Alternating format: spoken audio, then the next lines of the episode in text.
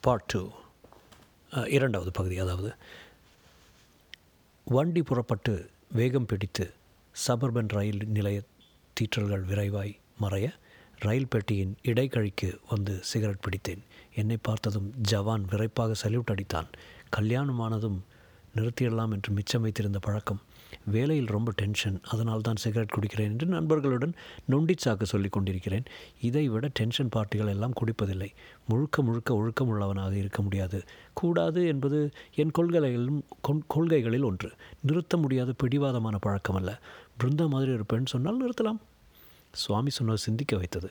உன் எதிர்கால மனைவியை இந்த ரயிலே சந்திக்கும் தருணம் வந்துவிட்டது. அந்த பெண் மூலம் உனக்கு மூன்று புத்திர பாக்கியம் உண்டு. அதில் நடுமைந்தன் உலகப் புகழ் பெறுவான். இதைவிட பெரிய வேலை உனக்கு உண்டு. அந்த பெண்ணின் பெயர் இரண்டாவது எழுத்தில் ஆரம்பிக்கும். பிருந்தா பி இரண்டாம் எழுத்து. ஆங்கிலத்தில் அல்லவா இரண்டாம் எழுத்து. சுவாமி சொன்னது தமிழ் எழுத்தா? ஆங்கில எழுத்தா? தமிழ் என்றால் ஆவில் தான் துவங்க வேண்டும். தமிழில் ஆவில் நிறைய பெயர்கள் இல்லையே ஆனந்தி ஆண்டாள் ஆதிரை இவ்வாறு தார்மாறாக யோசித்தேன். ஆனால் எனக்கு வியப்பாகவே இருந்தது. எப்படி அது ஒரு பெண்ணை சந்திப்பா என்று சொல்கிறார்? சொன்ன கையோடு பிளாட்வாரத்தில் தேவதை போல வருகிறாள். பிருந்தா குருட்டாம்போக்கா இல்லை? இதில் ஏதாவது சம்சாரம் இருக்கிறதா? என்னவோ கிரகங்கள் நிலை தளர்வதை பற்றி சொன்னாரே. சிகரெட்டை அணைத்து திணித்து கொண்டு இருக்கைக்கு வந்தேன். நான் உபாதிகாரியுடன் உட்கார்ந்திருந்து பி கேபினில் முதல் வகுப்பின் சி கேபினில் சுவாமி தனியாக இருந்தார். கூப்பையில் அவர் மட்டும்தான். உள்ளே தாளிட்டு கொண்டிருக்கிறாரா? சோதிக்க ஒரு முறை சென்று பார்த்தேன். திறந்து தான் வைத்திருந்தார். தலைமாட்டு விளக்கை பொருத்தி கொண்டு சாய்ந்த நிலையில் புத்தகம் படித்து கொண்டிருந்தார். படிக்கும் கண்ணாடி மூக்கு நுனியில் அபத்திரமாக உட்கார்ந்திருந்தது.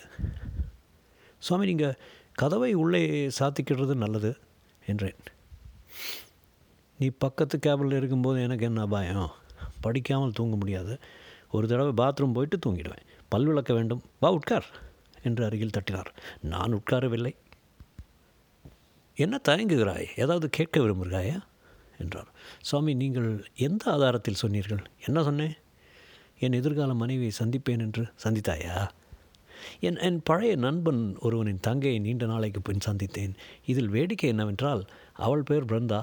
ஆங்கிலத்தில் ரெண்டாம் எழுத்து. நீங்கள் சொன்னது ஆங்கிலத்திலா தமிழா புன்னகைத்தார். பகவானுக்கு பாஷை முக்கியமில்லை.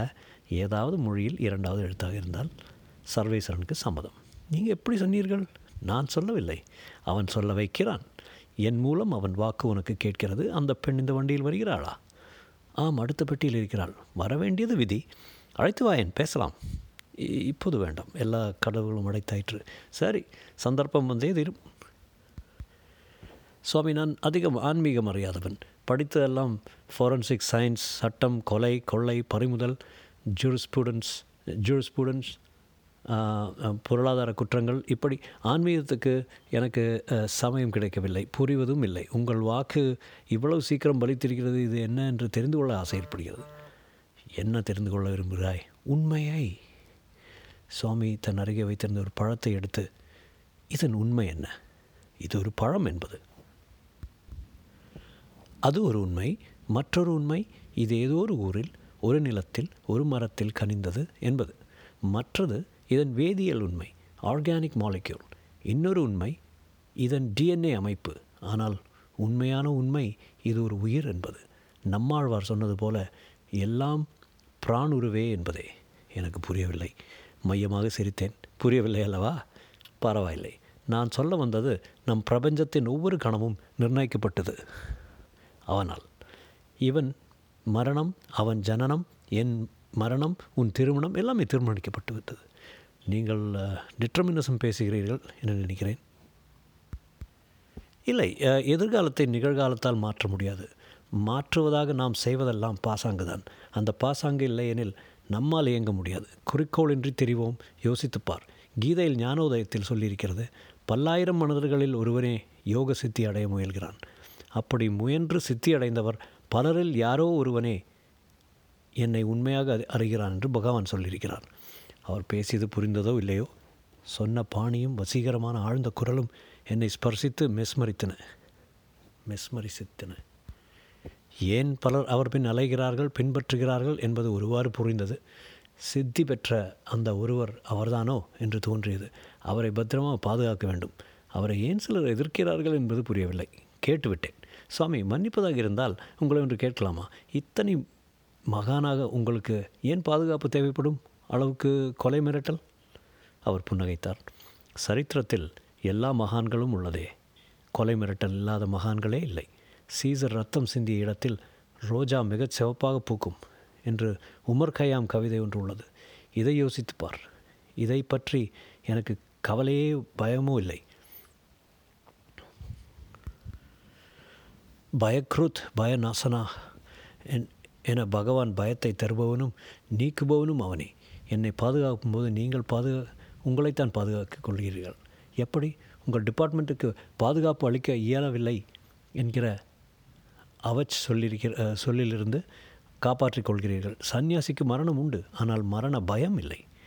தாங்கள் பெங்களூரில் பேசிய பேச்சு ஒன்றுதான் என் ஒரு வன்முறை சம்பவத்துக்கு துப்பாக்கி சூட்டால் சில சாவுகளுக்கு காரணம் என்று எங்கள் மினிஸ்ட்ரியில் குறிப்புகள் உள்ளன. அனைத்துக்கும் காரணம் அவனே மேலும் யாரும் சாவதில்லை. அந்த பக்குவம் எங்களுக்கு இல்லை சுவாமி. அவரிடமிருந்து விடைபெறும்போது சுவாமி நீங்கள் என்னதான் சொன்னாலும் கதவை சாத்திக்கிட்டு தூங்கணும் என்றேன். கவலைப்படாதே. அழைப்பு எப்போது வரும் என்று என்பது எனக்கு தெளிவாகவே உள்ளது. திரும்ப என் கேபினுக்கு வந்தபோது அவர் வார்த்தைகள் என்னுள் எதிரொலித்தன. அழைத்து வாயே. தூக்கம் வரவில்லை. மணி பார்த்தேன். பதினொன்று. பிருந்தாவை பார்க்க வேண்டும் போல இருந்தது. கமல்நாத்தை பற்றி கேட்க வேண்டும். அடுத்த பெட்டியில் தான் இருக்கிறாள். இடைக்கதவு அடைந்திருந்தாலும் நான் சொன்னால் திறப்பார்கள். ரத்தினம் அரை மணியில் வர்றேன் முடிச்சுக்கிட்டுருங்க என்று சொல்லிட்டு இரண்டு பெட்டிகளுக்கு இடையே உள்ள கதவை கண்டக்டரிடம் திறக்க சொன்னேன். தெரிஞ்சவங்க அடுத்த பெட்டியில் இருக்காங்க. சார்ட்டு காமிங்க. சார்ட்டில் பிருந்தா குமார் என்ற பெயர் போட்டிருந்தது. Female twenty five. குமார் என்பது அப்பா பெயர் என்று ஞாபகம்.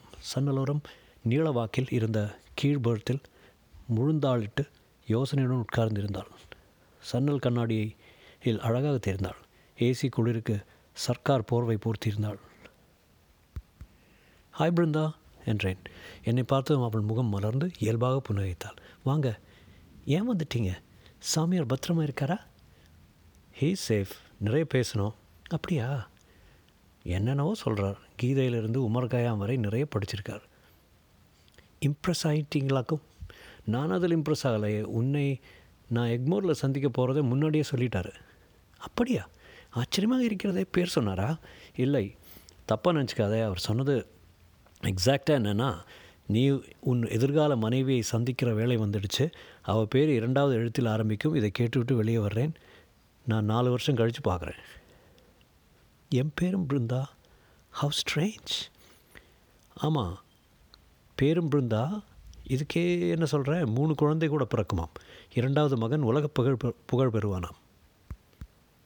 என் முகத்தருகே வந்து சதிப்பார்வை பார்த்து கண்களில் ஒரு ஓகை பொங்க என்ன சொல்கிறீங்க இங்கேயே கல்யாணம் பண்ணிக்கலாமா? என்றாள். ஜோக்ஸ் அப்பார்ட் அவர் சொன்னதில் நான் ஆடி போயிட்டேன் I think it's just a coincidence நீ அவரை மீட் பண்ணி ஆகணும். ரிமார்க்கபிள் மேன் அவள் மையமாக சிரித்தாள். கமல் எப்படி இறந்து போனான்? அவள் சிரிப்பு பாதியில் நின்றது. அதை பற்றி பேசவே விருப்பமில்லை. பயமாக இருக்கிறது. அந்த தூக்கத்தின் அதிர்ச்சி ஒரு வருஷமாயும் விலகவில்லை. அதிலிருந்து மேலத்தான் இப்படி மாமா அறுபதாம் கல்யாணத்துக்கெல்லாம் மெனக்கெட்டு போய் கொண்டிருக்கேன். ரூமில் தனியாக இருந்தால் கமல் என்னை துரத்துகிறான் நினைவுகளால். அவள் கண்களில் நீர் நிறைந்தது. அப்பா இல்லாத எங்களுக்கு அவன்தான் எல்லாமாக இருந்தான். அநியாயமாக செத்தான். சுவாமி சொல்கிறார் யாரும் சாவதில்லை என்று அவரிடம் உனக்கு ஆறுதல் கிடைக்கலாம் சொல்லிப் அவள் யோசித்தாள். நிம்மதி கிடைக்கும் கிடைக்கும் என்கிறீர்களா? நிச்சயம். நம் இருவருக்கும் கல்யாணம் கல்யாணம் பண்ணி வைத்து விட மாட்டாரே. பண்ணி வைத்தால் என்ன பண்ணிக்கலாமே? போலீஸ்காரரையா? நவ்வே என்றாள். அந்த சிரிப்பில் லேசான சம்மதமும் விருப்பமும் இருந்தது. என் மனம் துள்ளியது. சுவாமி சொன்னது பலிக்கப் போகிறது என்று உள்ளுக்குள் உர்ஜதமாகிவிட்டது. அவளை அழைத்து கொண்டு காரிடாரில் நடந்து வந்தேன். வண்டியின் ஆட்டத்துக்கு என் கை கையை இயல்பாக பிடித்து கொண்டாள். என்னும் என்னுள் அட்ரினலின் பாய்ந்து முதல் வகுப்பு பெட்டிக்கு வந்தோம். ஏமாற்றம். சாமியின் காபின் கதவை உள்ள தாளிடப்பட்டிருந்தது. தட்ட விருப்பமில்லை. தூங்கிவிட்டார். காலை மதுரை ஜங்ஷனில் பார்க்கலாம் என்றேன். கதவு சட்டென்று திறந்தது. சுவாமி நீங்கள் இன்னும் தூங்கவில்லையா? பேச்சு குரல் கேட்டது. மன்னிக்கவும் சாமி நான் சொன்னேனே இதுதான் பிருந்தா. வா பிருந்தா நீ வருவாய் என எனக்கு தெரியும் என்று அவளை அன்புடன் அழைத்தார்.